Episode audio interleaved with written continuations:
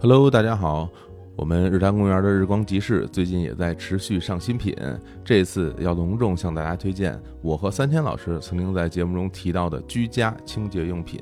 有花王厨房清洁剂、宝洁风贝清织物喷雾、花王洗衣粉和三 D 洗衣球、小林制药的运动鞋除味喷雾，这些产品都是居家必备神器，我们自己也都在用。与此同时，日光集市中还上新了很多的吃的喝的，像优布劳国产的精酿啤酒、假日小麦、一寻一味的粽子和手工大馄饨，盐趣海盐脆脆大虾烤虾干儿。欢迎大家没事的时候都来逛一逛。那日光集市的进入方式，请关注日坛公园的微信公众号，就叫日坛公园，点击日光集市的标签儿就可以了。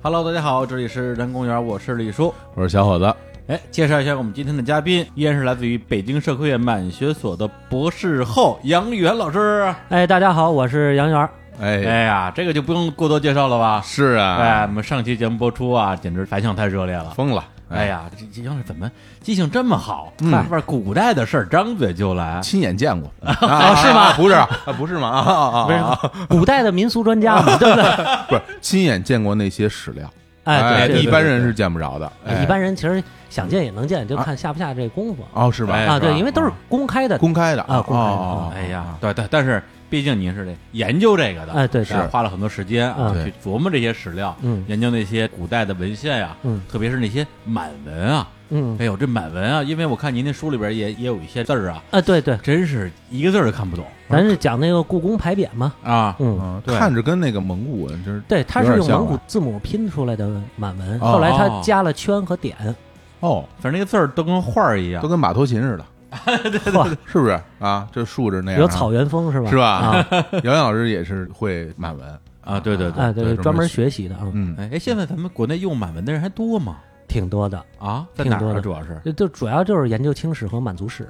哦搞东北亚民族的语言。啊，就只有嗯研究的学者才会了，呃，也有民间的，民间也有，也有民间的，嗯就是比如说一些满族人，他喜欢要学满文，嗯，也有很多人学这个东西，学的还很不错 的。哦啊，那我们这个上回节目啊，哎上回书，上回书，哎，嗯，那么说到这宫里的事儿啊，是啊，皇后啊，嗯这嫔妃啊，嗯这个宫女儿啊，嘿，哎，说到大姑娘小媳妇儿的事儿。后宫啊，嗯后宫的事儿。嗯，那这期节目我们之前也做了一个预告啊，嗯我们是到底是聊个太监啊，哎对，您还是摩拳擦掌 的说要聊太监，啊，要动手，是吧哎还是聊聊美食。嗯后来我们决定还是先聊太监，哎，对，因为太监呢，为什么我个人觉得特别有兴趣？因为嗯他在也是我们从小到大看到这种影视作品里边，对对就，不光是关于清朝的了啊，嗯中国这一历朝历代，那是太监的这个出镜率太高了。嗯而且就是咱也不说这些呃野史或者说是影视作品，你看正史，嗯，呃，太监也是扮演了重要的角色啊。对嗯只不过在有的朝代它不叫太监，就叫宦官，宦官其实哎英名都叫宦官。就叫宦官。哎，对，嗯，太监呢，您得得有点职务，您才能叫太监这样哦啊。啊。哎呦，这就开始学知识你了啊。上来就是知识，哎哎，，所以今天我们就来聊一聊啊，嗯就是中国古代啊太监，我们非常感兴趣的一些话题，嗯特别是清朝清宫里的太监。嗯，哎，这太监中国是从什么朝代开始有？而先秦时期就有了。那么早？对对，我觉得这个还是跟中国宗法制啊很相关，怎么说？就是重视这个血统。嗯，那你如果宫廷服务的男性，因为很多女性力气不够，嗯，所以就一定要用男性来为宫廷进行一些服务，干体力活儿。干体力活儿，然后还有一些服饰的工作，嗯，很容易造成男女大防破坏了之后，皇族的血统正不正，天子的血统正不正？中国从西周开始就有宗法制，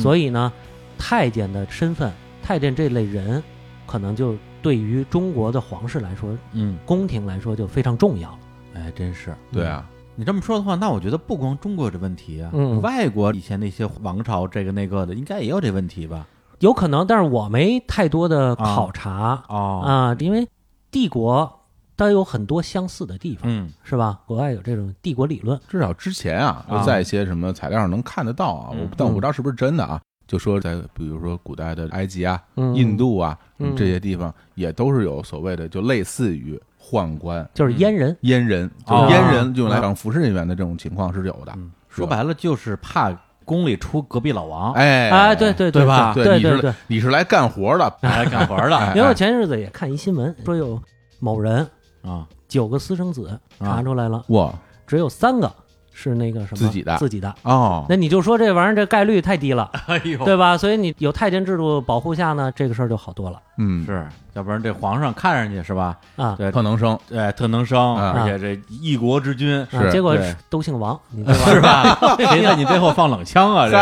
是嗯 反正我觉得跟这个是，特别是中国很早就有这宗法制，是嗯跟这个是有很大关系的，重视血统。嗯，的确，而且好像是到了，比如说像秦朝，嗯，这个太监就已经是挺有势力的了。对对，著名的指鹿为马的赵高，对，中国第一个宦官专政的大太监赵高，啊，就他呀，哎，对对对啊，他就是个宦官，对，他就是宦官。哎说一不二，赵高嗯是吧？啊嗯我说是就是，对啊特别，而且厉害没人敢说不是啊，对啊，嗯哎，对，后来到了你东汉末年，嗯，是吧？就什么宦官当常，啊就是那个十常侍十，常侍嘛。十常侍，而且他是左右皇位继承，对，汉灵帝刘宏嗯当年就是他不是汉恒帝的儿子，嗯他是一些宗室，按现在话说宗室王公。那么他为什么能当皇帝呢？跟十常侍关系很大。是，那以前中国应该是有好几个朝代都是这种宦官的势力特别强大的，是吧？呃，对，有三个是最明显的朝代，嗯，一个是东汉，嗯哎它是宦官和外戚交替专权，对这对个对很好理解，嗯，就是说，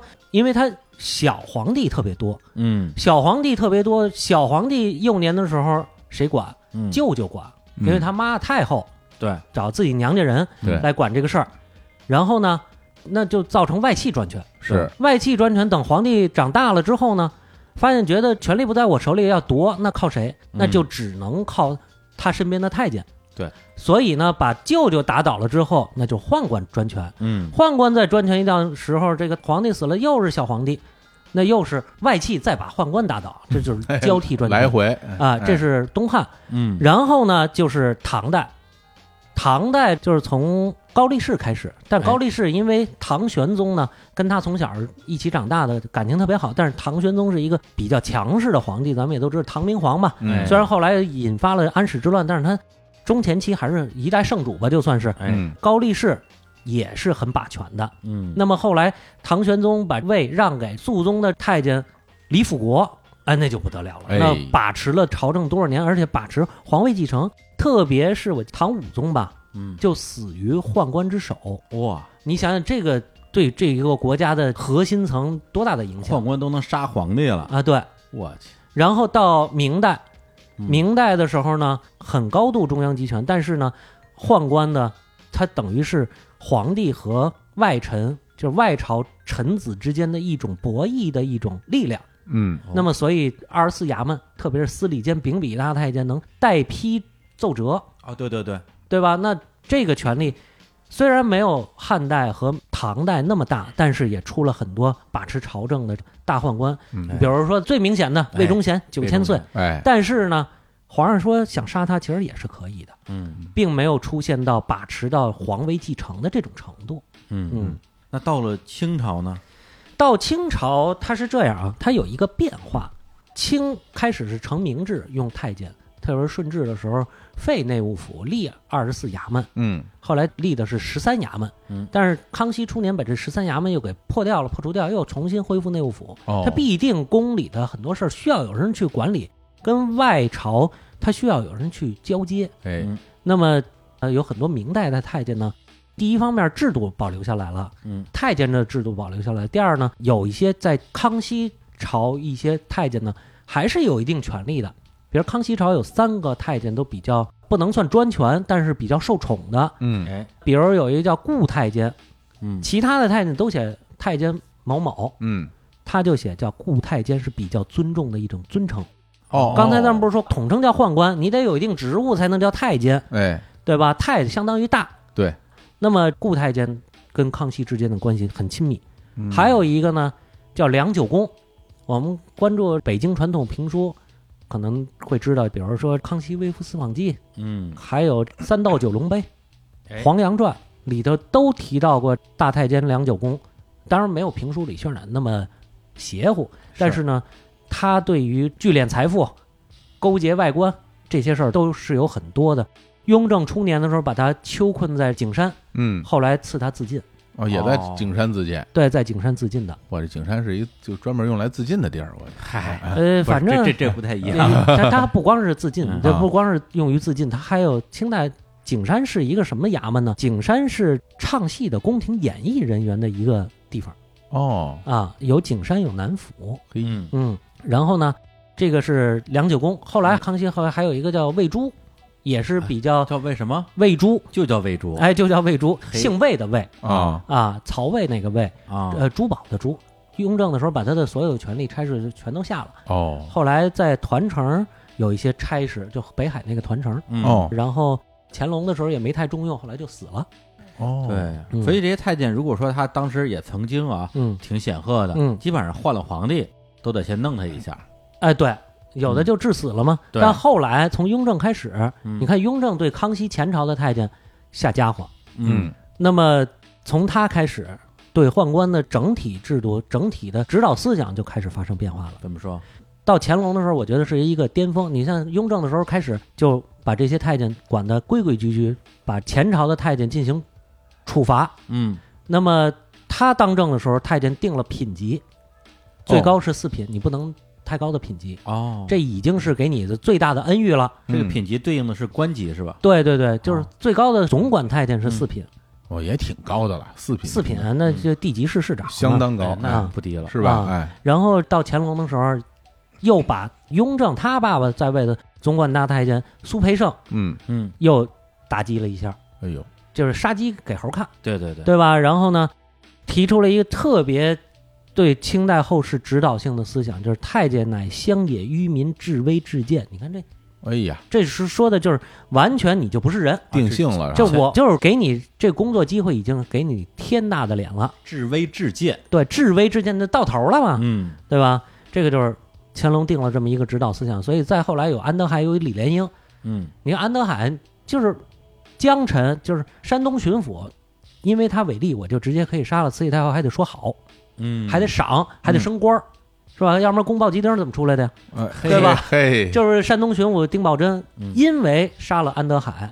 慈禧太后不但不能罚，还得奖，那就提拔到四川。呃，后来就发明宫保鸡丁嘛，啊嗯就为什么宫保嘛，人叫丁公保，嗯太子少保，哦，所以叫宫保鸡丁。嗯哎， 呦，你看这这还了解一些美食知识， 哎那那有有跟那个安德海还有关系啊那。有哎对慈禧，当然得有美食了，是不 是？哎，反正就是安德海，你嗯外臣、江臣随便就，你只要违例违制就可以办你，跟明朝那差别太大了，哎呦哎呀，明朝对吧那影视里边显示，那太监一来，大家都吓得不行，确实是瑟瑟发抖啊，确实是啊，啊嗯包括你看那些香港武侠电影里边，啊什么《新龙门客栈》，嘿没有对大太监出来，对那他个们都可以到外地去。嗯，清代太监没有旨意是他不可以去外地，哦，哦，你看周星驰电影里边《九品芝麻官》里边那干爷 爷，啊对对那对什么气派对是吧啊，啊对啊，啊，而且那个特别有意思，嗯我春节的时候正好重看了一遍，嗯，他那个咱们小时候看的都是国语配音版，哦，他他对您看的粤语 原音，哎，后来我就看了粤语原音，他那个人啊，在他的国语里边，他管那个太监叫干爷爷，哎对，对，就是他说，哎，我的乖孙子，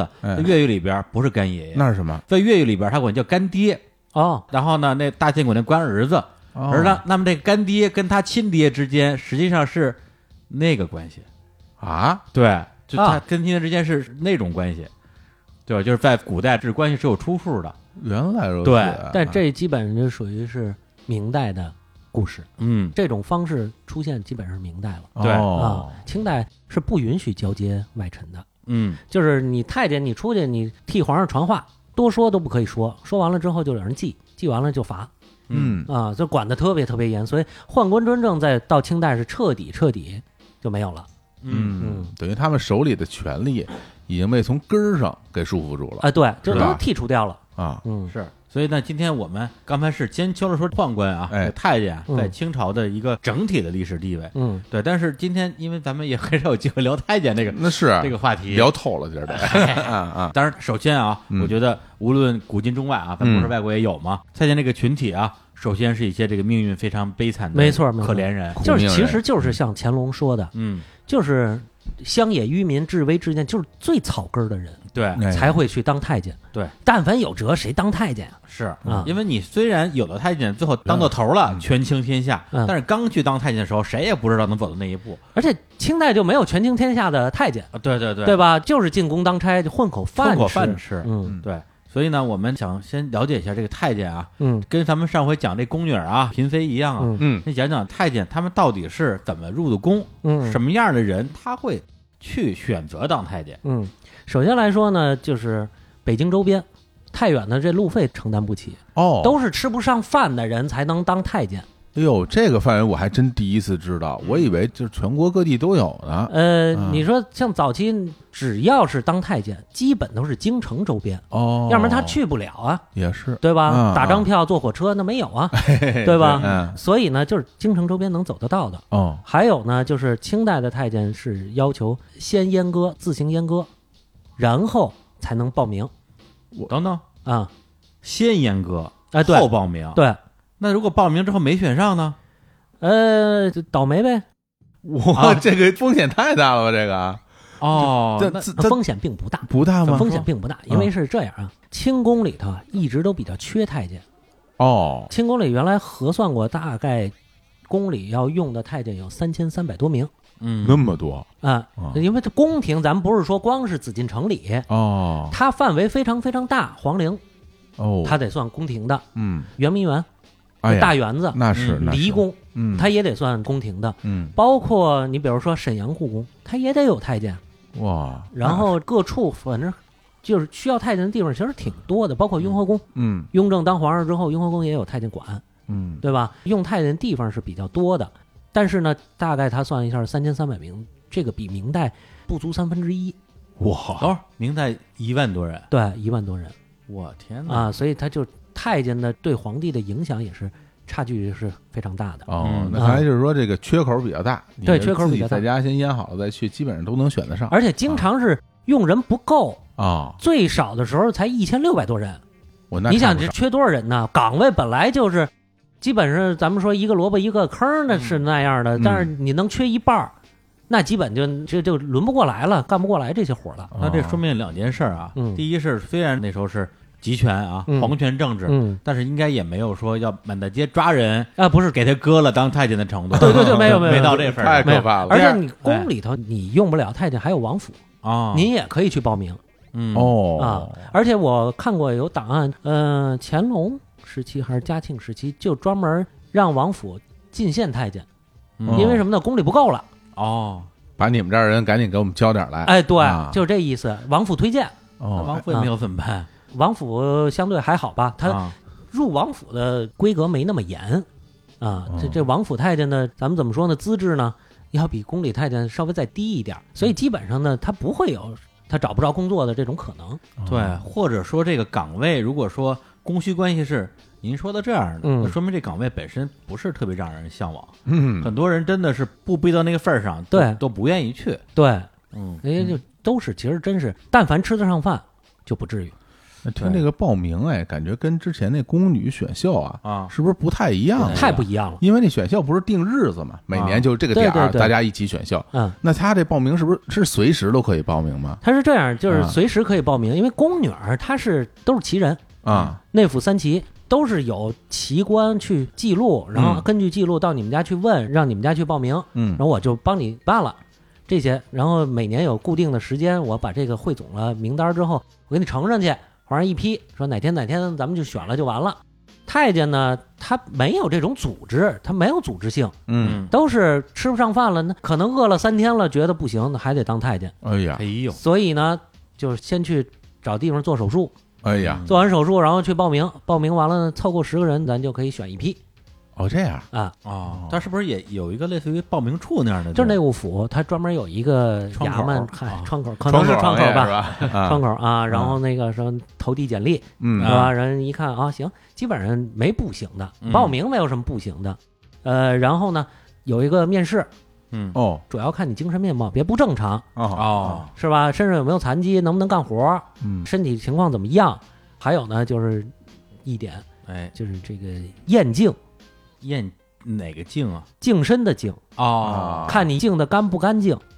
这个手术做的的怎么样，嗯水平够不够。哦然后？呢，我那个书里头专门这一章里头有一个嗯插画片头画，嗯，就是这个验镜的场 景，看见了，是吧？对，像是一个招数，就是那个啊，是是是，那叫撩阴掌是吧？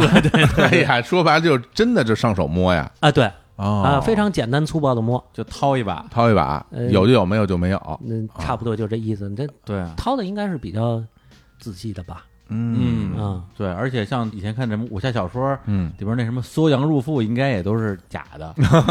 啊，对对，对对对，这对个因为应该是没什么科学依据了，就嗯，对，因为我们之前去总觉得啊，啊这个就是说入宫嘛嗯，净身嘛，你进去以后，然后到了宫里边儿，人家再给你切。啊，对对对，然后这个感情是在外边儿就切，那对，我必都须得自己花钱，那我找谁有专门干这个？有专门，干这个哎他自过己去来不行，呃自己你来自己切。下得去手吗？啊我我我觉得这得是门手艺吧，外科我手这术哎，挺这难真的吧是这是个门手艺，是门吧手艺啊，因为嗯这个过去北京，我看有文史资料嗯记载呢，北京过去这个叫刀匠，哦，刀匠这个刀后头加儿化，哦，刀儿匠啊他写出来是刀儿匠，啊嗯咱们念出来的刀匠嘛，刀匠哎啊，有就算官督商办吧，嗯官方指定的有那么几户，哦就是专门干这个的，有手艺。世代传承，他不传外人，嗯，哦，所以传男不传女嘿，啊。那女的也没法干谁这要个。 学这个？谁真的？啊但是呢，，后来呢，这叫官刀匠。嗯哦，关刀匠啊，后来到晚清比较放松了，又出了几个私刀匠。嗯哦，咱们看那个民国时期或者后来一些地摊文学老说的有一个小刀流，没听说过。哎，啊他们家呢就是私刀匠，啊，那哦不是官方指定的了，这个哎，对，不是官方指定，但是啊有手艺，因为嗯这个确实是一个很重要的一个外科手术。啊，你切完之后，你怎么止这个血？怎么能保证它哎对，啊不发炎、哎呀，不感染？嗯，这都是有一定的医学技能的，对，对吧？就我觉得啊，像做完这个手术嗯，这感染了，可能这个性命堪忧。对当然了，像那这个大手术，啊他这个有大没有出一些就是比例啊，比如说数据啊，嗯，显示说是得有一些人做完之后可能就活不了了他吧哎基本上都还行，哇那么厉害基本上都嗯还行。但是呢，我看过一些材料，就是说当年太平天国，啊，嗯太平天国呢在天津定都了，嗯就是不是咱们现在天津，嗯是南京嘛？对它定名为天天叫津天津，啊，天天津定都了。嗯，天津定都了之后呢，这个洪秀全也想搞太监制度，嚯，嗯然后呢，他不是发迹于广东嘛？嗯，啊，他是广东的客家人，对，所以呢，他到广东这边不是广州十三行那时候不是已经开埠了嘛？嗯，然后找的西医大夫。哦，哦，找了二百多童男子，说咱们要做这个手术，哎，结果一个都没活下来。哎所以这个玩意儿，这还真是也算是咱们中华古典医学保 护 当中哎呀，我这个是吧？而且是在 手术方面，哎，胜过了对，西医外科手术，重大外科手术啊，重大的手术是只吧能说他这真的是就是可能几百年一溜上千年割下来，上两千多年嘛，哦你想对对赵高嘛？对两我千跟你说年一溜割下来，就割出这经验来，就这个呀，也是人命堆出来的。啊哎对你对想对吧对一定对一定，那最初的时候肯定一死一大片，嗯对吧？慢慢慢慢的掌握这个技术，对是吧？啊，嗯，然后咱们说这个手术，手术你先专门有这个干这行的人，呃哎，刀匠，哎，刀匠刀，匠嗯然后呢，刀匠呢还有一个生财之道，哎哦他为什么他能生财啊？他不是说做手术生财，嗯嗯，它关键的是呢，手术遗留物啊嗯是不发还给病人的，哦，他留下了，他留下。哎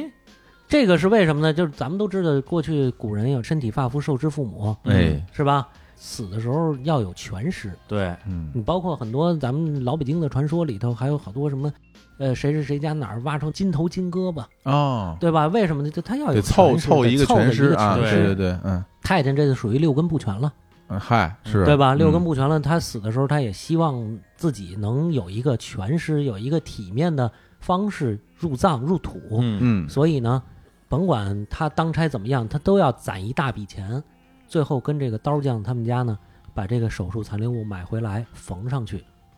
入葬。哦死了之后，对，死了之后要哎缝呦上去入葬。这肯定也是个传统，是个规矩了，对对，要敲一大笔钱真挺狠的这个，啊、那是吧？是你说现在这个外科手术啊，有时候切点什么小部件，是，好像还真有说问家里人你要不要啊？那你拔个牙，那牙还给你呢，对对吧？对对 对对，是可以啊带走的，啊这个对直接扣下了，啊，直接就拿钱扣来赎啊，拿钱来赎，这是生财之道。啊，嗯而且呢，这个咱们就得想，保持几十年这东西怎么办？啊，哎对，对啊，那时候也没有福尔马林什么啊的。，对啊你泡了，它可能也缝不上哎，哎之前看那个郑是电影里啊。对，对，《鹿鼎记》那里什么宝贝，啊，好像是泡着的，泡着的，是吧那其实就是西医的办一法个嘛。罐子嘛，对啊对里边对泡着啊，是吧？哎还大玻璃瓶儿，大玻璃瓶拿儿着 拿着对吧？我就记得《我红楼我梦》里说宁国府嗯，到荣国府借那玻璃炕瓶，嘿你想荣国府还是宁国府都没有嗯玻璃炕瓶，得借你想那那玩意儿玻璃罐子得多值钱呀？对啊嗯人那肯定是就是咱们演绎，哎但哎嗯是那时候它不是这么来保存的，啊，不是泡着，不是泡着哦，嗯也没那药水儿。这古代啊，咱们按这个保存生肉的方式来哎，说吧，嗯，就两种，一种是拿盐腌完了之后风干，哦，就做腊肉。腊肉哦啊，这个谁享用过呢？有一位古代皇帝嗯契丹，就是辽代的一位皇帝，进攻中原的时候嗯，是五代时期，打到中原洛阳，后来呢回朝死路上了。这太后说活要见人，死要见尸啊，那怎么办？嗯，那他们想的办法就是肉干儿，就做哇木乃伊干尸风干，哦，做成腊肉回去给太后看，我天，这个就是属于风干法。嗯嗯还有一种呢是油炸法，油浸。嗯，这个太监呢就属于第二种方式，哎，你啊给说说，就是手术残留物油炸，过油炸嗯炸透，炸透之后呢，但是也保存不了几十年，嗯，所以它还有相应的药料，有几味药，有几味香料，一共是八种，哦，配成这叫八宝散，嚯，然后给它裹在一起，搁在一个红布袋儿里头封好。这一下就能保持到，起码这太监活到八十，这没问题。还得写好名儿，那那肯定贴个条儿，啊对啊吧贴个嗯条要不然这东西说是谁的，好家啊伙对呀、，这玩意儿花一大笔银子弄一人家的是，这太不值当了，太恶心了也。我其实我这么跟你说哎，就炸完了以后，你也不知道是谁，就是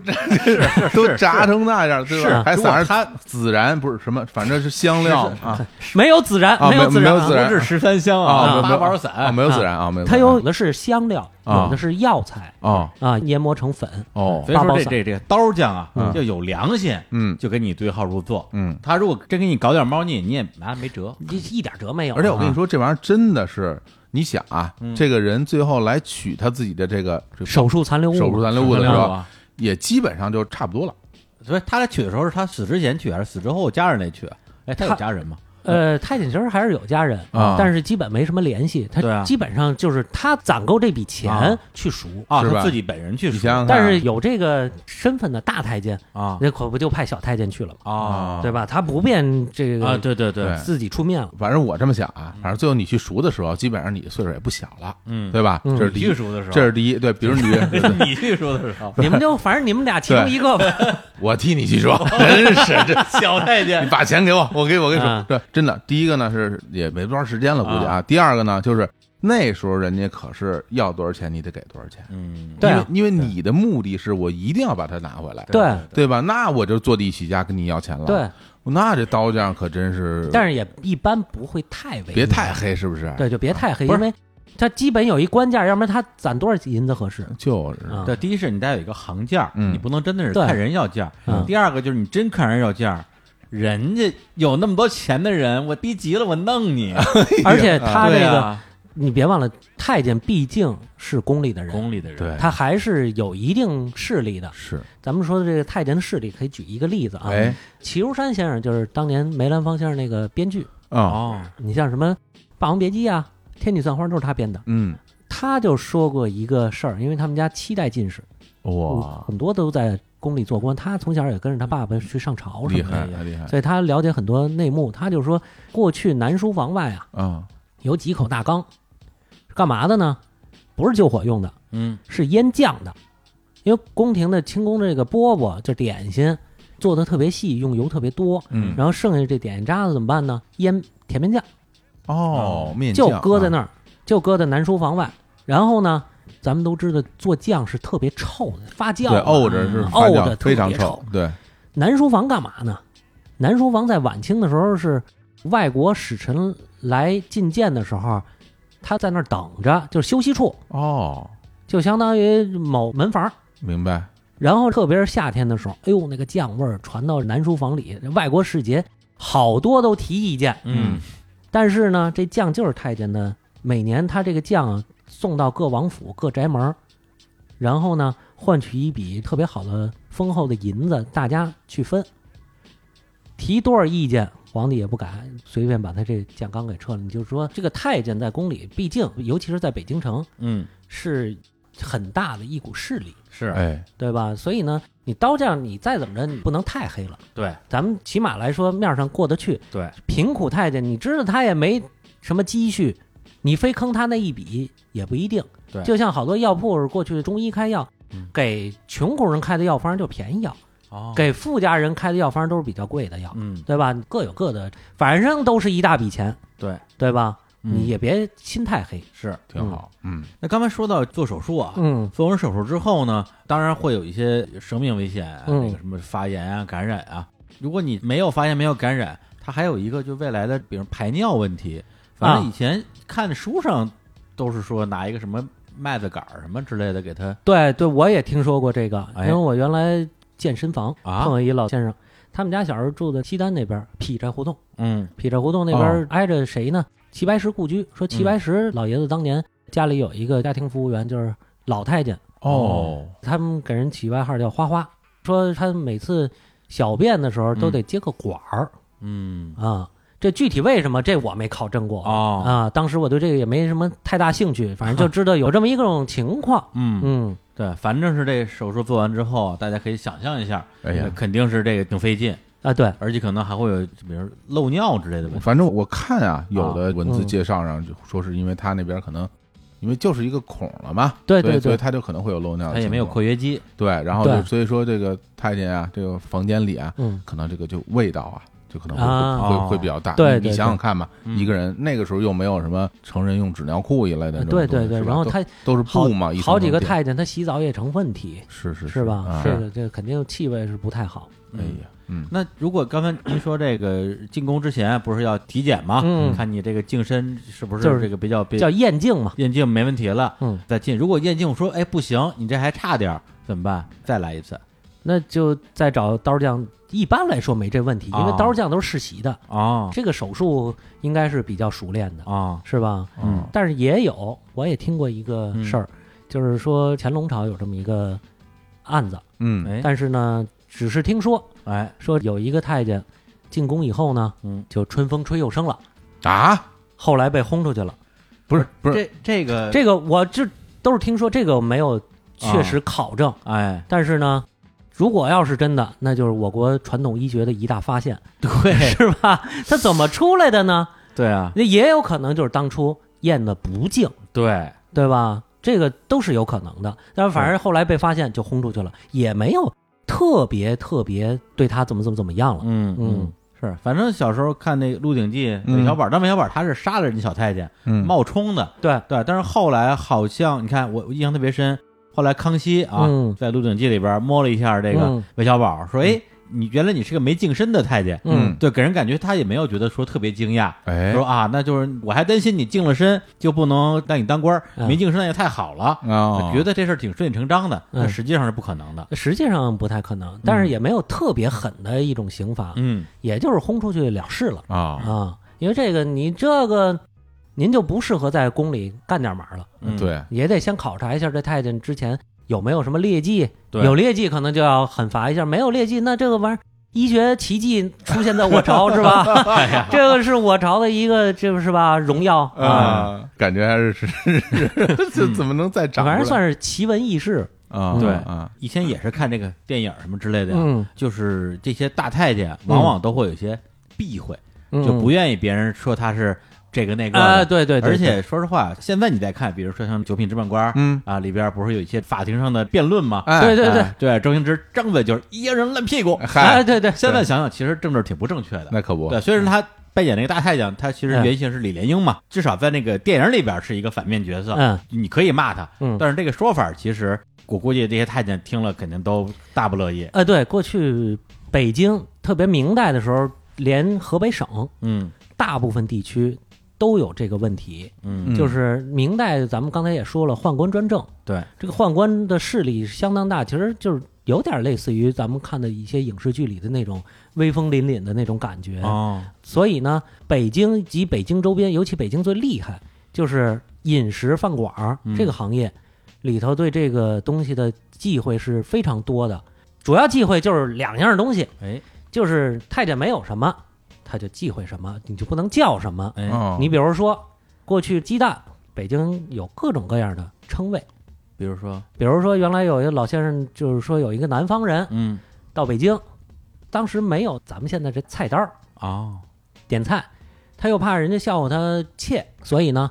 就随便一点，看这边说我来个木须肉，嗯，觉得是肉嘛，他不吃鸡蛋，他就点个肉，哎，然后呢上来一看鸡蛋炒肉，这木须就是鸡蛋。嗯后来一看他不吃鸡蛋，这怎么办？那我算算了，我再换一个，嗯看这儿有摊黄菜，哎哎，那咱不吃肉，咱来个素的。啊，结果上了一盘摊摊鸡鸡蛋，蛋哎，一看，哎呦，太倒霉了，这怎么弄啊？哎最后来了一个，算了，要碗汤吧，嗯哎高汤卧果还是鸡蛋。嗨，你看这果儿就是鸡蛋哦，啊，所以你看这个蛋有很多种那嗯称谓，还有呢，鸡嗯在北京的传统菜肴里头不叫鸡哎，叫什么呢？有炒牲口丝儿，哦，炒牲口丝儿是什么呢？就炒鸡丝，那牲口不止鸡啊，但是。在过去传统北京的老北京的文化里头，饮食文化里的炒牲口丝儿就是特指鸡鸡丝，丝特嗯指鸡丝。哦还有呢，比如说过去北京有一炸鸡块儿，啊，那时候就炸鸡块了，啊，有炸鸡块儿就是叫炸八块儿，嗯不是，等等等等，是是一二三四五六七八那八因吗，为嗯它是一只整鸡，啊炸完了之后切成八块儿，哦，是这么个意思。炸完了之后蘸椒盐儿，你看有没有点那个？哎，一模一样啊这个哎，啊不是不是，啊，问题是它叫炸八块儿，其实并不是因为它切成八块儿，而是为了避那个字儿吧？对，要么就叫炸鸡块儿了，对啊，对吧？嗯，但是叫炸八有什么区别？我但是炸八块儿八代表吉祥，好家伙，对吧您您这儿好家伙，这过油炸，炸完还裹香 料，我天，你这炸啊太监谁吃，呢？哎你这太啊，监看着得多烟心呐！就是炸谁呢？这这哪儿吃得下去啊？这个，而且过去只要就是明代，他能封了你这饭馆儿，到清代没这么大势力了。嗯，但是呢，你只要饭馆里你贴出这样的字样，嗯，太监是可以周桌的。明白，嗯等于就是啊这个这鸡呀、蛋啊什么的嗯就不能提了这个其实也是一种社会上的一种默契，啊。嗯对吧？你开门做买卖，你就都得照顾到，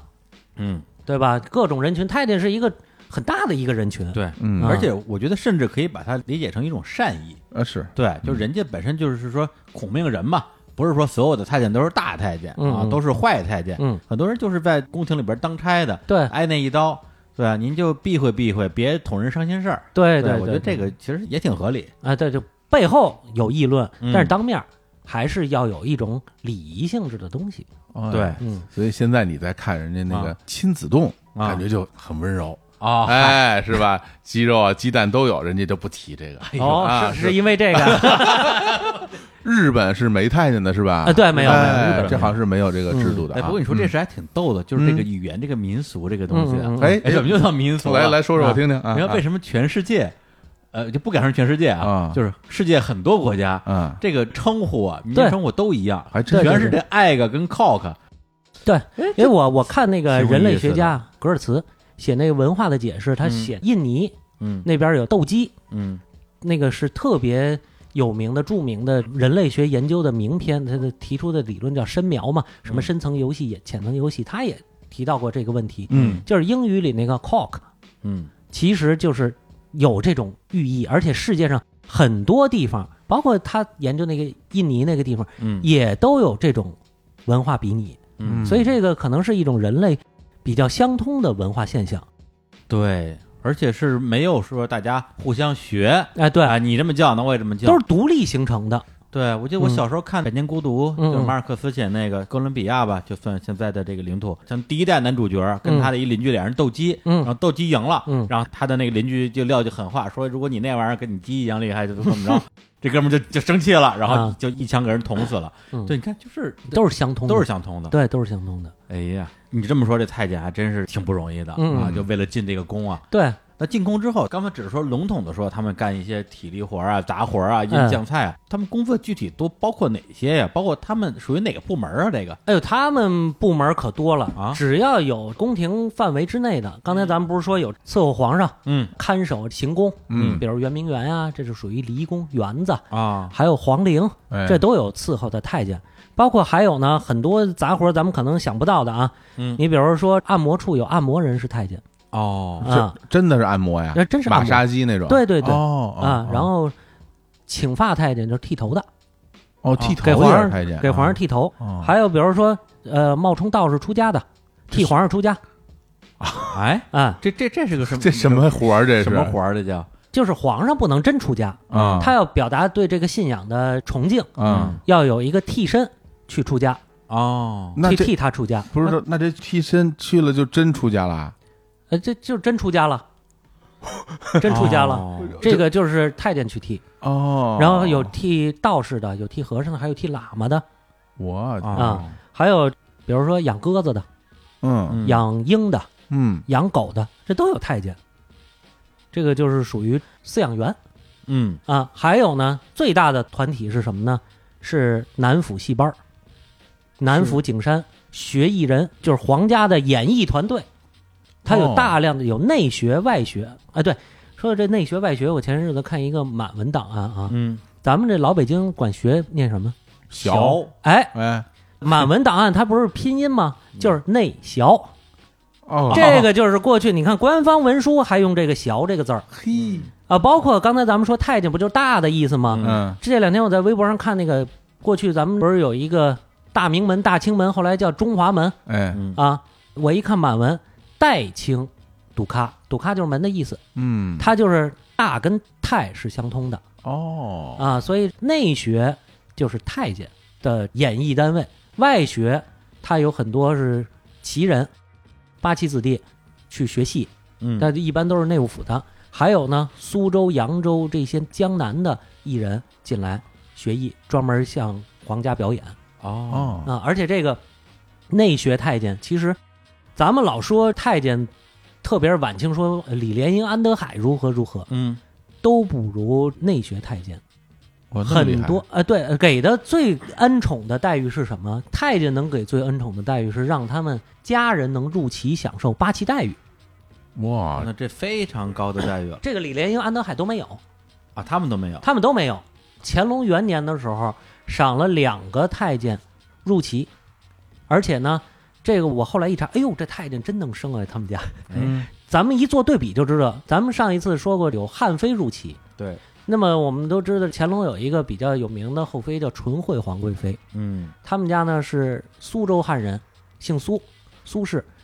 内府内学太监，呃，南府太监入旗有两户，他们呢是乾隆元年就入旗了。哎纯妃他们家是乾隆四年才入旗的，你就想想，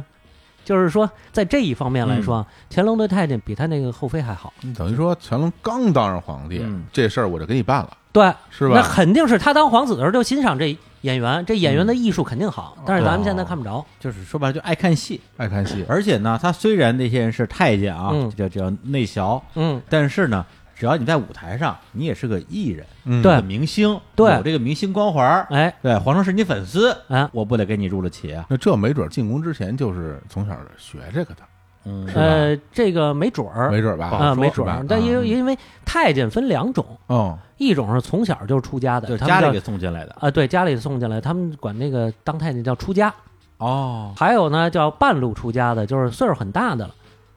哎呦，就是岁数很大了，很大的还能当就太就监就不能太大呀，啊啊！二三十在过去就很大了嘛，哎。呦你，看现在突然觉得半路出家不是一好词儿了 哎然后， 对呀，然后这个我记得朱家进先生说，当年采访那个老太监叫耿金喜，嗯他就说当年慈禧太后在乐寿堂住的时候，就现在珍宝馆那个景区里头，嗯，慈禧太后看着一批新来的太监都三十多岁，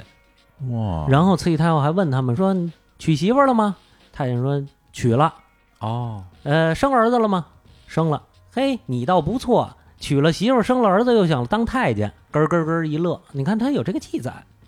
就是你啥都没落下，啊，对你什么都没落，就后又来当太监，你倒真不错啊人！生挺圆满啊，，对对，你倒够丰富的，哎呦哎，不过啊我在想啊，哎他们这个就是说生了儿子，然后嗯再来当太监，是不是也是说先得完成所谓的完成延续香是火，嗯，这事儿我得办了，办了之后，然后对估计家里还是实在太困难， 嗯哎，对实，在不行，没错儿。你啊像那个有一本书叫《老太监的回忆》，嗯，那个作者叫信修明，嗯他就是清宫的一个老太监，而且呢，他是一九零几年入宫的，哎哎呀，哎呀，这这就是等于是啊，进宫没两年就大清就亡了。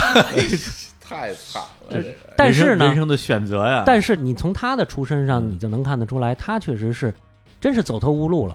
嗯他就是半路出家，当年是中国秀才的，有哦功名。哎呦，然后后来呢，就考不上去了，家里又穷，那怎么办？考各种学堂也没考上，实在吃不上饭了，那怎么办？当太监的，哦，嗯，他就是娶妻生子，然后才当的太监，嗯，嚯，嗯那等于说就是在太监里边儿，嗯刚才就这些呃演艺人员嗯待遇相对来讲是最高的，啊，对，而且很多太监他是因为这个红的，嗯，你比如隆裕太后的那个特别有名那太监小德张，哎呦，这太有名了就是唱戏唱红的哦，啊，他嗓子好，而且很多太监想红，你必须得有这才艺。你比如说李莲英，当年也是，李莲英据说有很多笔记记载啊，说她当年演过戏，陪着同治给慈禧太后演戏，同治演的是《黄鹤楼》嗯咱们现在听相声都有这个啊，啊有啊，八条腿之一嗯，是吧？同治演的是赵云，哦，然后呢，李莲英演的是刘备，反正是他陪着唱过这出戏。后来呢，这同志，你赵云得跟刘备行礼啊，嗯说见过主公，一打躬。然后刘备不是太监吗？嗯，呃，说奴才不敢，赶紧就跪下，吓坏了。啊然后这同志说：“这唱戏呢，你好好唱戏，不许胡来。哎”，然后底下慈禧太后一乐，啊，哈哈一笑。你这有这么一段故事。哦，而且清代南府太监后来就一直延续到清末，他从南府改编到升平署，嗯，裁了一半儿的人，这一半儿呢都是正常人，就是旗人啊，哦嗯包括苏州艺人啊等等的这些人。那等于说最后留下都是太监这些唱戏的，对，呃，哦，宫里只用太监唱戏了。哎呀，而且刚才咱们不是说乾隆元年奉旨入齐的有两户太监，哎，还有呢，就是纯惠皇贵妃是乾隆四年入齐的。嗯我看的乾隆五十八年一份档案，你就发现纯惠皇贵妃这个后裔啊，嗯，渐渐的就人口凋零，哎，人越来越少。哎呦，你再看这太监的后裔，哇、越来越多，越来太监后裔这好多啊！他因为不是他自己亲生，但是他侄子呀。哦，因为所有太监都是旗人，为什么呢？嗯他进宫以后，他有一个任旗，嗯，就是这太监我要挂在八旗之下，嗯你也得是旗人，服侍皇帝嘛。对，但是你没有子女这无所谓了，嗯你就是旗人，你没有子女，你子女你子侄都不承袭这哎个东西。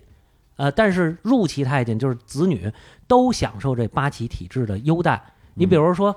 我记得有一个叫张自新的太医，嗯，就是太监后裔，乾隆朝的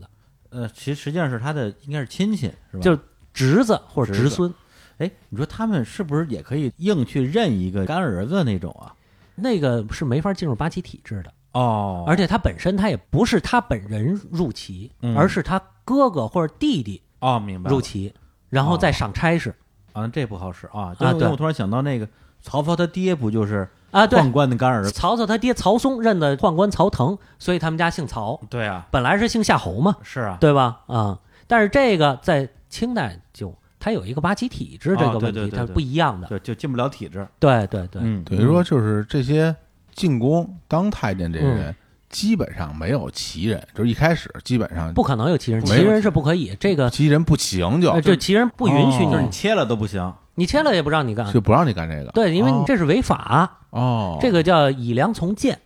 呵，哦，啊。包括你旗人的女儿，你不能给人家当妾去，不能给八旗以外的人民人当妾，这叫以良从谏，嚯，嗯这个罪名挺大的这。个等级制度非常的严格哈。啊对对对哎哎，嗯刚才提到了一嘴李莲英啊，嗯李莲英好像出现在文学作品啊和影视作品里边，形象都挺差的，嗯，是个大坏太监。哎嗯实际上，这人在历史上的口碑怎么样啊？历史上口碑就是这样，就是搞历史的人研究历史，特别是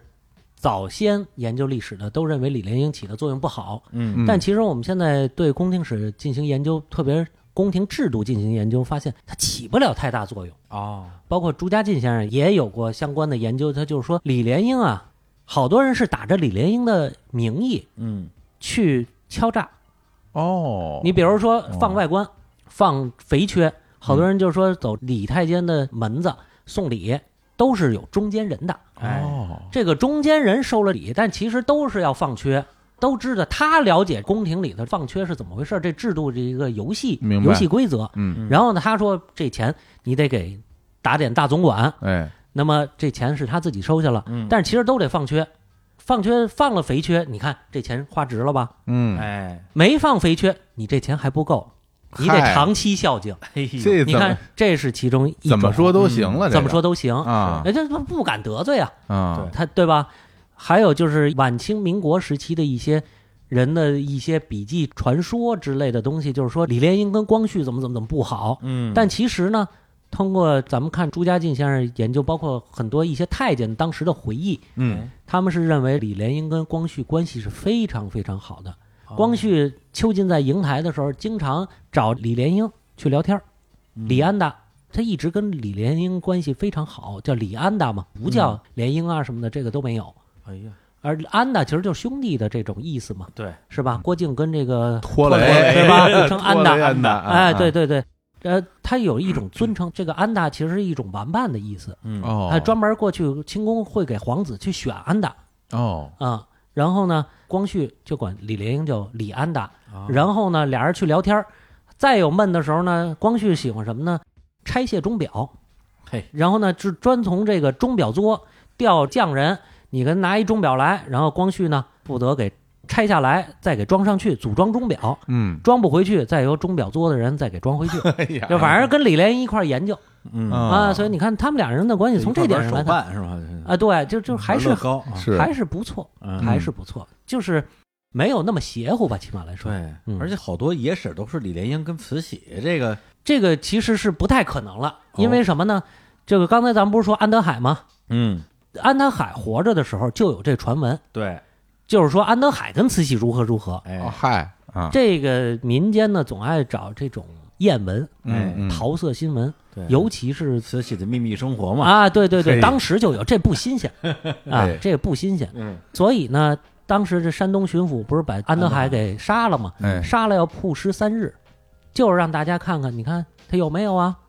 我哇，干净不？干净啊？我这铺师真真全铺了，要这全铺了。哎呀，然后就是哦以平息这个传闻，啊，看那儿干净不干净？就对全呀全裸让你以让为你是瞅啊啊！我以为是看这关系干净不干净，嗨，反正反正你儿干看净那儿干净了，那儿干净看这这关系就干净嘛， 对不对？然后呢也，是也是，嗯这个就不攻自破了嘛。但是慈禧特别生气这个事儿，哎，后来呢也知道有这个事儿了，就明白了，慈禧本人都知道这传闻，对。然后呢，让宫里的太监重新再验一遍镜，就有就有一个名词儿叫扫二查，哦，哎呦嘿然后就有这个官员就来说这个事儿嘛。像慈禧说，咱们为自证清白，咱们是不是再扫一遍二查？嗯，然后呢，把所有宫里太监又扫了一遍，验了一遍，发现没有不干净的。那这太监就引为终身的奇耻大辱，就哦传弄主意，把这官员就给办了，哦，对，就因为你的这进谏又让我们又被是有羞辱奇耻一大，次哎，对对，羞辱一次，对，特别特别的记恨，因为嗯太监他真的是受过这种刑罚之后，心里对这方面是非常敏感的，一定的一定的啊，而且这阴影面积非常大，嗯，对吧？哎，那这太监就是刚才也说了说他们啊，在这宫里都干啥活儿，他们嗯整体的地位是不是就非常低了？对，就从乾隆定了那个调子之后嘛，哎啊乡野愚民治微治贱之后就非常非常低，嗯，而且呢，经常是是被连坐，哦被，谁连坐呀？就没准儿是谁就被连坐。没准儿 是什么意对思？啊你比如说那个谁，咱们说乾隆有一个敦妃，嗯就是十公主的母亲，嗯打死一个宫女儿。咱们上次也说，宫女儿好歹算半个人，是然后就是因为打死宫女儿，乾隆特别的伤心，因为大清朝从有以来第一次宫里发生这样的命案，哦，不可接受，等于说原来就是稍微打打教训教训就完呃了，也就是打几板这子，结果给打死了，啊这不太打死了，这受不了了，把这个敦妃降位了。哦然后呢，把敬事房的总管太监、首领太监，包括敦妃这个身边的首领太监，都给罚了，罚一年工资还是半年工资？这跟他 们 跟他对呀，对呀，跟他有什么关系啊就？跟他有什么关系？啊，没有任何关系，嗯，就是连坐嘛。就是你为什么不劝？劝了管用吗？你怎么知道人没劝啊？嗯对啊对吧？然后他劝了一句，再把他打死怎么办？哎，是啊这都不管，但是这就是你责任。嗯这所以太监攒那俩钱儿啊，真不容易。不是啊，还有呢，就比如说最冤的一个案子啊，我觉得是什么呢？太监一个前妻案，就是啊那种半路出家的太监，嗯，姓马叫马什么我记不住了，哎，就是北京人，嗯，顺天府宛平县人，是什么宛平城那儿吗？不是那个。啊咱北京啊，过去是这么分，嗯东边叫大兴，西边叫宛平。对哦，这样咱你嗯看咱们东城交道口那不是有一大兴胡同吗？哎，那个就是大兴县的县治所在，县衙门。哦，这样啊，啊，它怎么分呢？它基本治所在于哪儿呢？以中轴线为线，嗯以东北京的城墙，嗯，城里是由这个东西城有各八旗管、哎九门提督管，嗯然后南城有巡城御史管，城里到从城墙往外十里，这叫郊区哦，这就这就叫叫区区了，啊，对，城外十里叫郊区，嗯东边这个郊区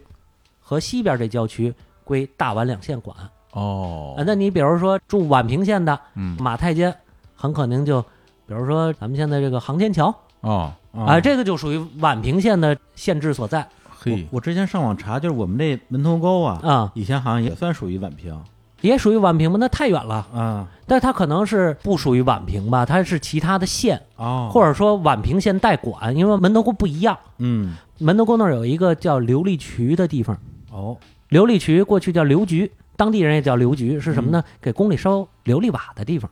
哦，还有煤矿，它不太一样不太一样，啊，不太一样，它可能归宛平县管。嗯但是呢，主要的范围就这么大嗯哦啊。这个马太监呢，就是半路出家的太监。这个马太监呢， 就是娶了媳妇儿，生了孩子，哎，再去当的太监，嗯然后进宫十几年了。他在某皇孙位下当差，哦，一向都比较老实，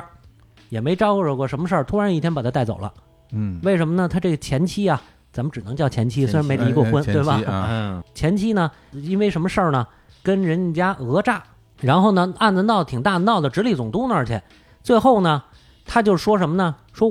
我们上面有人，哟，就是我前夫是太监，哎说嘿多长脸 是吧？ 哎，好，感觉多长脸，我前夫是 太监，嗯，哎，你们查查去吧，你们可不能得罪我，啊我们宫里有人，哎，那真是宫里有人宫里，有啊人对吧？有但是其公实公，这是其啊，其实呢，多多少年没联系了，哎，进宫基本就没什么联系了。嗯，啊，然后呢，九门提督、直隶总督觉得这玩意儿干系重大呀。嗯关键不是别的，不是说你宫里有人，你怎么怎么怎么样。他这个马太监这前妻啊，他就不懂嗯，宫里对太监，他特别防止太监因为在宫里当差的这种身份扰乱地方治安和法律，嗯对，所以一定要查。结果报上去一查，说这马太监跟家里没什么联系，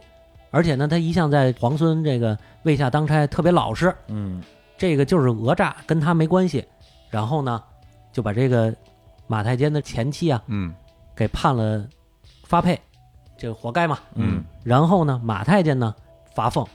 然后还被发配到远处当差，这个早十几年积累下的工作基础啊，就全都白费了。原来在宫里当差，后来可能就发皇陵，这就属于哦，外围当差嘛，或者园文员扫院子，就这个了。哎这我这活该倒霉嘛，这你说跟他有什么嗯关系嗯对呀，啊？这跟这不太惨了，他对都啊他不知道都。对，我觉得就是嗯特别，就跟他一点关系都没有。对但是呢，就是以这样的严刑峻法控制他们，哦，所以清代太监逃跑的特别特别多，啊就手术白做了，不干了，干不下去从宫里逃出去，啊，对，跑。呃就真逃得出去是吧？呃，他有出去的机会吗？啊，你比如说平常就出去买东到西啊，啊，传个口信儿，他可能就能跑了。这些活儿哦是就他等于干就的不回去了，啊，他不回去是吧？了。我有正当理由出去，哎，对但是我就不回来了出。去之后，虽然我白挨那一刀，起码我是个自由人了。哎嗯对，我干点什么，我受歧视也比在宫里强。哎呦，啊那或者你哎，你说那太监，当然我也不知道，啊嗯他如果出了宫，嗯，然后他不说自己是太监，他能装出来是不是太监吗？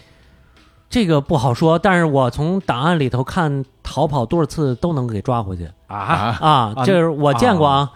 最多逃跑过九次都给抓回去了，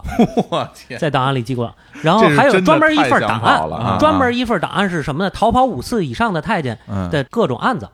专门一份档案，皇上要查，这都怎么跑的，然后呢怎么判的？大数据哎啊，这对个对，有大数据，逃专跑门一五份次以上的太监，对对对，逃跑太监都怎么弄的？还有呢，这是逃跑次数最多的，我看过有九次的，啊，逃跑最远的，嗯我见过跑到南京的。逮回来了，天雍正的时候有一太监跑到南京了，啊，然后呢，就是我们看这个乾隆不是有一个惠贤皇贵妃嘛？嗯嗯惠贤皇贵妃高氏，她爸爸叫高斌，当时是江宁织造，嗯，江宁织造高斌专门把这太监给逮着了。哇，逮着，然后派人押解回京。你就想想最远到南京，反正我见最远到南京，那就嗯像这种从宫里跑了的，嗯那回去还不得狠狠的这个啊教训教训，还不得什么反正打大板子大刑伺候， 呃，没有大刑，就是打板子，不舍得打死，不舍得打死，不是你上劳动力大太学缺乏，这这谁给你干活啊？对啊哦为什么能跑九次？ 对呀你说前八次你都被跑原谅跑了， 你对呀、好像第九次也被原谅了吧？对呀、 不单单前八次，而且他明文规定是什么呢？逃嗯跑一次怎么怎么怎么着？嗯他专门有这个法规，嗯，就是逃跑一次我怎么处罚，嗯逃跑两次怎么处罚，那就说明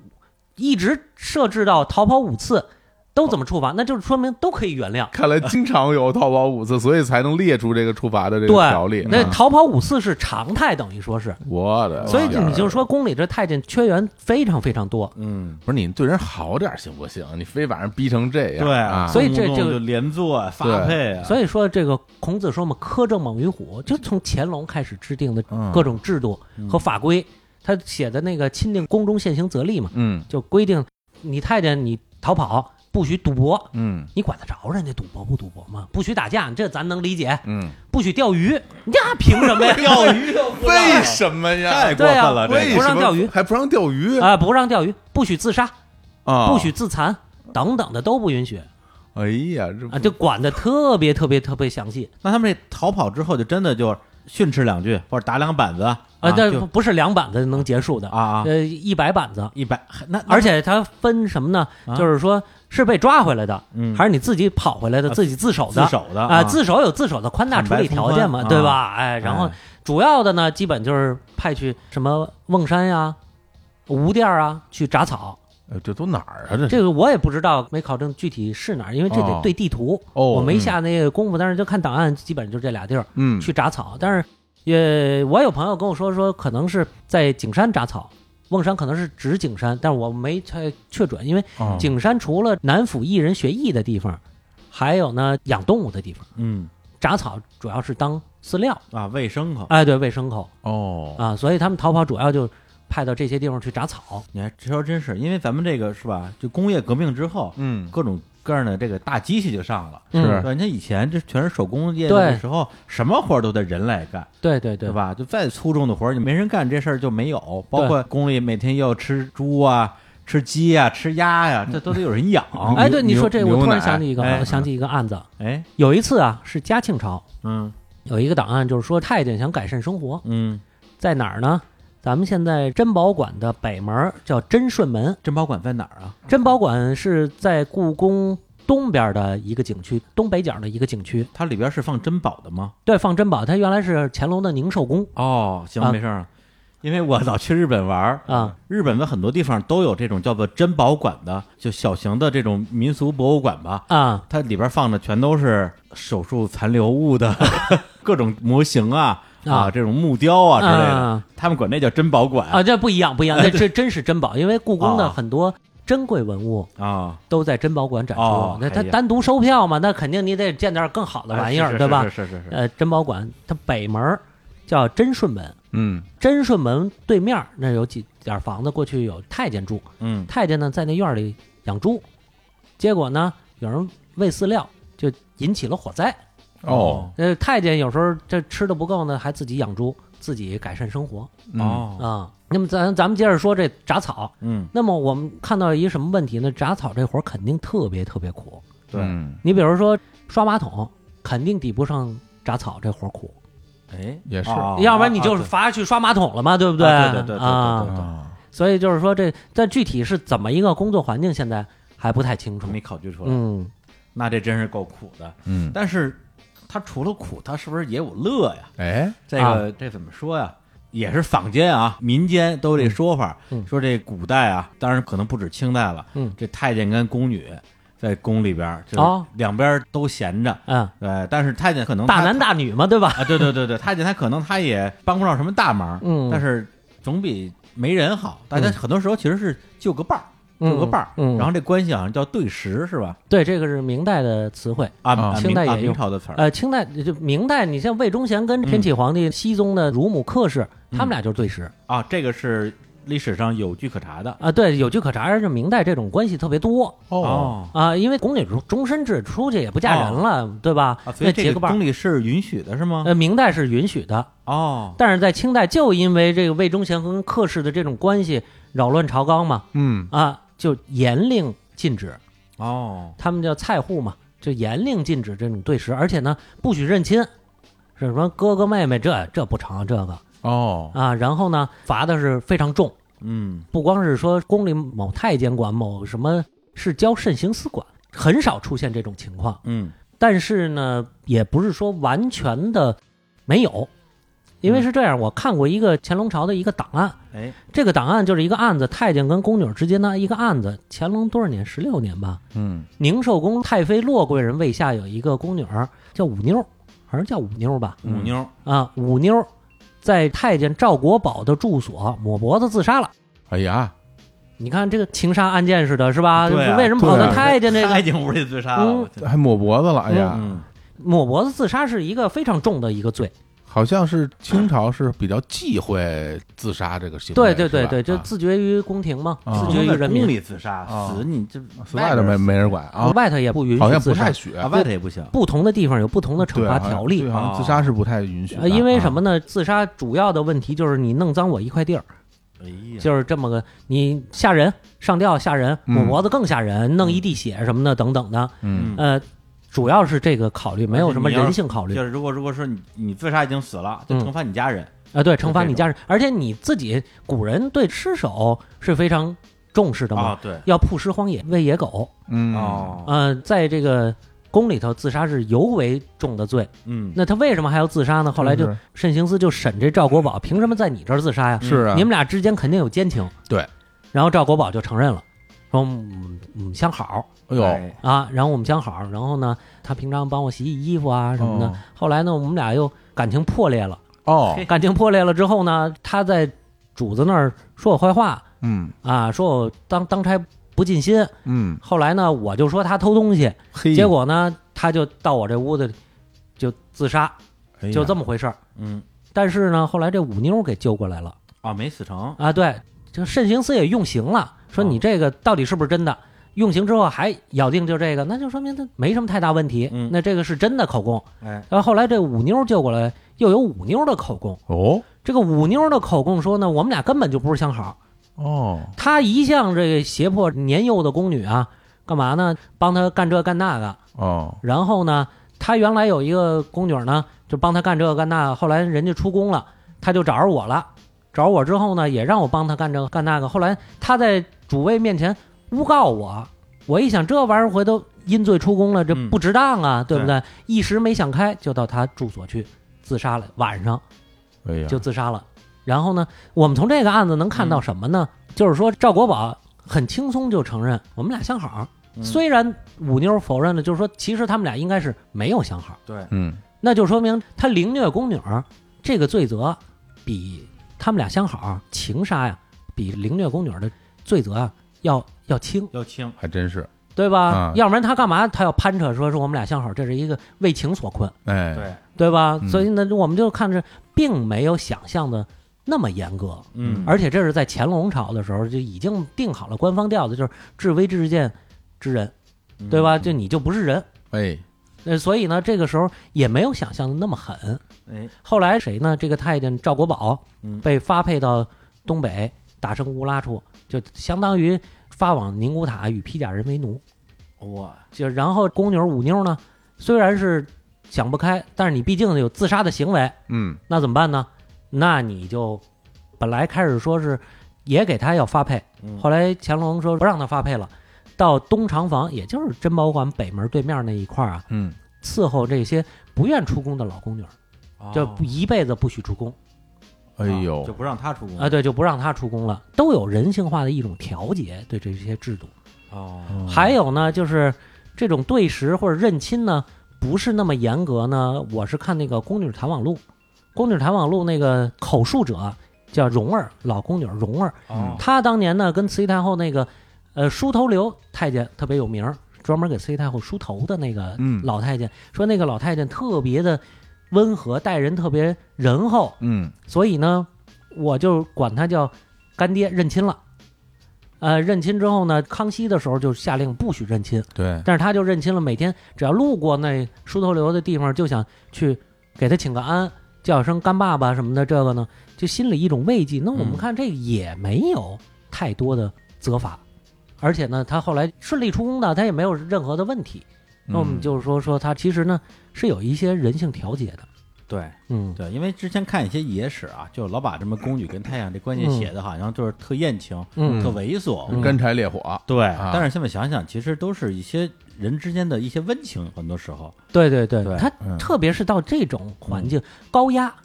精神上高压，然后他怎么排遣？嗯这所有的这些人，特别刚才咱们也说，这个赵国宝为什么能凌虐这个宫牛舞妞？嗯他是一个三十多岁的一个成年人，嗯嗯，他思想非常成熟，在宫里已经混成老油条了。嗯，哎，那宫女，你虽然说咱们从那个宫廷礼法上规定，太监要怎么礼让宫女啊，不许认亲吧，等等的，宫女地位要比太监高吧，等等的，但是她毕竟是十几岁小女孩子，嗯，她对老油条面前，她还是稚嫩，她还是不行，可反应所以他反应就不过来都得反应不过来，嗯她也没有那么多手段。是所以呢，制度是制度，嗯它底下一定都有人际之间的一种变化。对，而且嗯我觉得吧，就是之前咱不了解这个嗯清宫里边，比如说这宫女儿从哪儿来的，嗯太监从哪儿来的，可能就会有这样的传闻。对，但是了解完了大家各自从哪儿来，包括怎么回家的这个嗯过程之后啊，我我这么想啊嗯，你想啊，首先这宫女儿人家这个身份比这个太监对，可高多了，它不就是一样，跟明代完全不一对吧样。就进来的时候身份就不一样，啊对，对然后然后然后而且呢，宫女儿人家干几年，人家就能走了，对，是吧？这能太嫁个监好可人家呢，太监可出不去，对，而且宫女儿很有可能以后就对，当后妃了。哎那皇上能不能顶这个帽子？我都猜测嗯啊，其实宫女儿也是看不起太监的，对，嗯，对吧？对对对对吧？我其实都看不起你，我还我还跟你对，对，你什是么我时的下等人，对啊，虽然你我你是人下人，但是你你比我还不你济。在你在嗯皇皇宫里，你都不是人，对我还我还跟你交往，哎所以我觉得这种可能性也是，嗯嗯，从这个角度来思考啊，也是嗯，太监。刚才也说了，他不能出宫，嗯啊，就干到老，嗯，但他也不至于干到死吧？对，他还很多太监年老了之后，他能退休，啊，能退休，能退休。咱们哦看有很多太监庙，嗯啊北京城里过去有很多庙是太监修的。哦，这样啊，哎，对，就是比如说有太监是比较有钱的，因为当到位置比较高了，能当四品吗？李莲英的当然他是破例成为二品，哎，然后呢，当到四品那就总管太监他就比较有钱，他也会照顾自己的同行。哦对，比如说有义地，义地啊，就是说大家用于公益的这种坟地，嗯，你太监死了之后，你没地儿埋，怎么办？你哦是啊贫苦太监你没地儿埋，那那你就埋在这块地里头。太监是不能进祖坟吗？还是他跟家里也没有什么联系了，嗯而且呢，很多当太监的人，那肯定是穷的连祖坟都没有的人。哦，对吧真是嗯然后呢，可以有异地，还有呢，退休之后养老怎么办？那就大家给你们修养老院，哦，然后修太监的庙，然后还有好多呢有权有势的有钱的太监修这个庙呢，一方面给自己养老，一方面财产还可以搁在这儿。哎，就是还有遗产是吧？，对，还有遗产，然后修这个庙，然后呢，这个庙产让太监去养老，就有人看着了，也不会再对这个庙产有什么样的变动，哦就是做了一个基金是吗？就作为一个基金。哦，你靠这庙产，你还能吃点喝点呢，那这个庙里边是不是都是太监？就只有太监就。只有太监，嗯，对对，你比如说明代就有这种传统，你比如说咱们北京有太监博物馆在哪儿呢？西郊田村那儿不是哎，有对，对田义墓？田一木，田义义就是明代的一个大太监，是，包括咱们看这个西郊玲珑塔，嗯玲珑塔那儿有一个庙，现在我不知道是不是还是八里庄小学嗯，嗯，那个庙呢，也是个明代太监庙，哦都是佛寺。哦，佛教的啊，对，但是很多太监呢，就去那儿，清代太监也去那儿养老。哦，到清代呢，反正我看到的材料来说，就是去佛寺养老的太监少了，去的比较多的是什么呢？是道士庙，道教的。哦，你比如说西华门外，就是南长街那儿，嗯南长街那儿有好几个庙，就是马路西边儿嗯，好几个庙都是过去太监养老的地方哎呦，那从这宫里出来没走几步，啊。对，就是直出接宫就是出就是养老嗯我，估计他们其实那时候也没有什么办法在这个社会上生存，是吧？嗯对他没然有后，养老了之后他怎么办？而且也举目无亲的，嗯出来就赶紧大家一起凑合凑合，一起过日子了。对啊，，对，挺惨的，真是嗯啊。，还有呢，就是太监有钱有势的，那还能再立外宅，把自己的哎，家乡的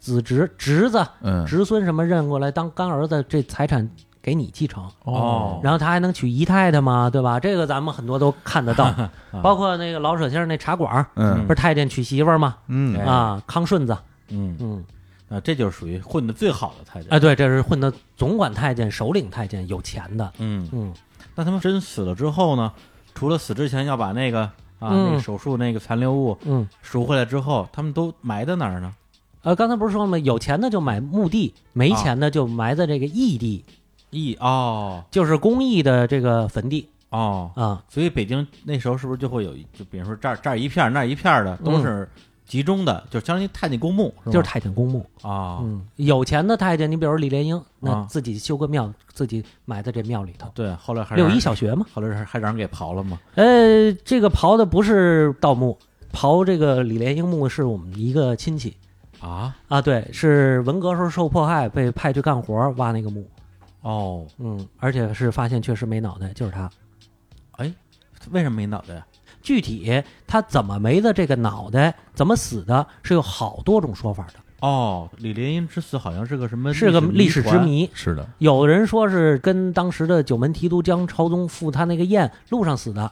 也有好多各种各样的说法，但是都没有特别确切的。哦，嗯其他的那些太监公墓，反正我之前是听说，就中关村、嗯以，前是那个有太监啊，然后西郊居多，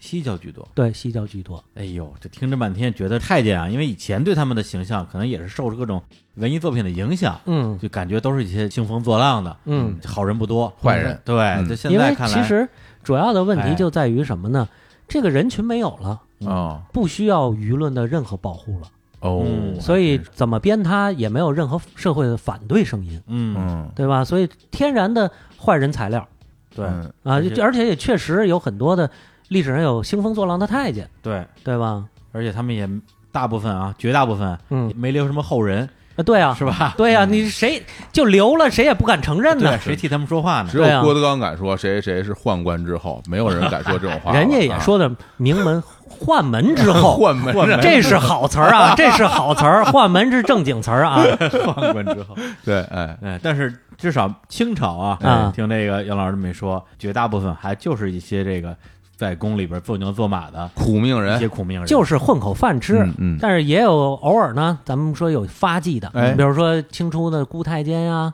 什么梁九公魏珠啊，嗯晚清的安德海李莲英啊，嗯还有呢，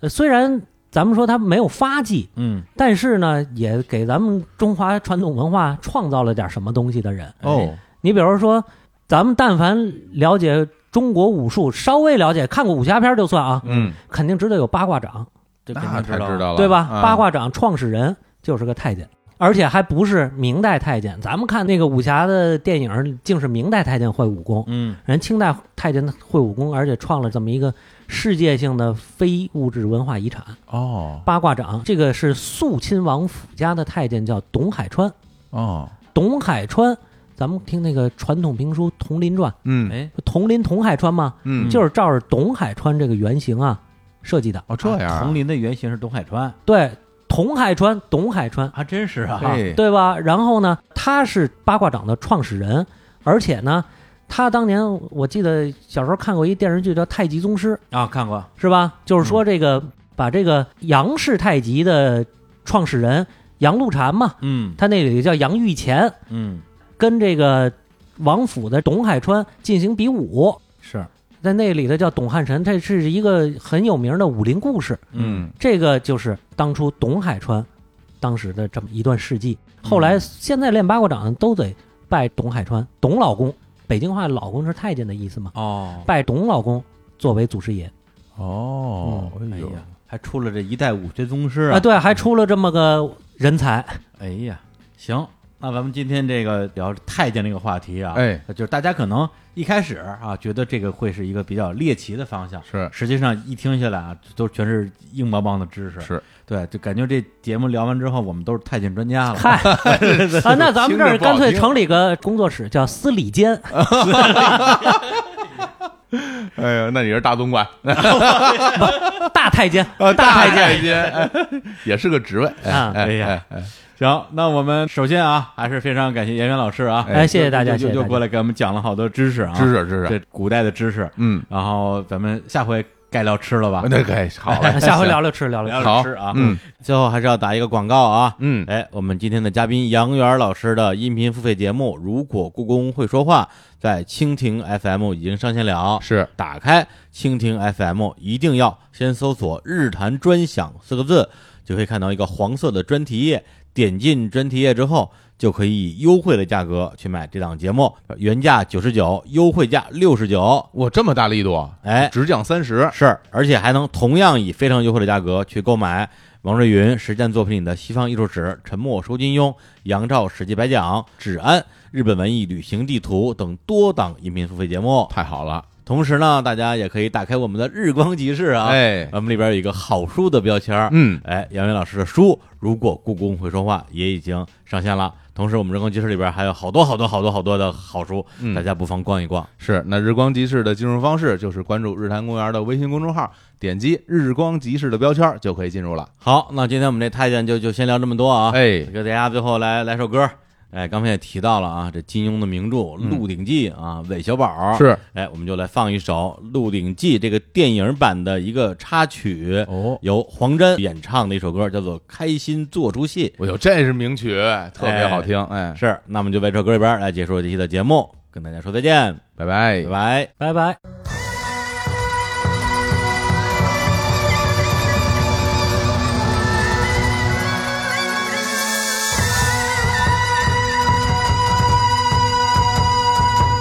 是對是錯是傻，暫且不理。用笑用歌聲傳我傳奇，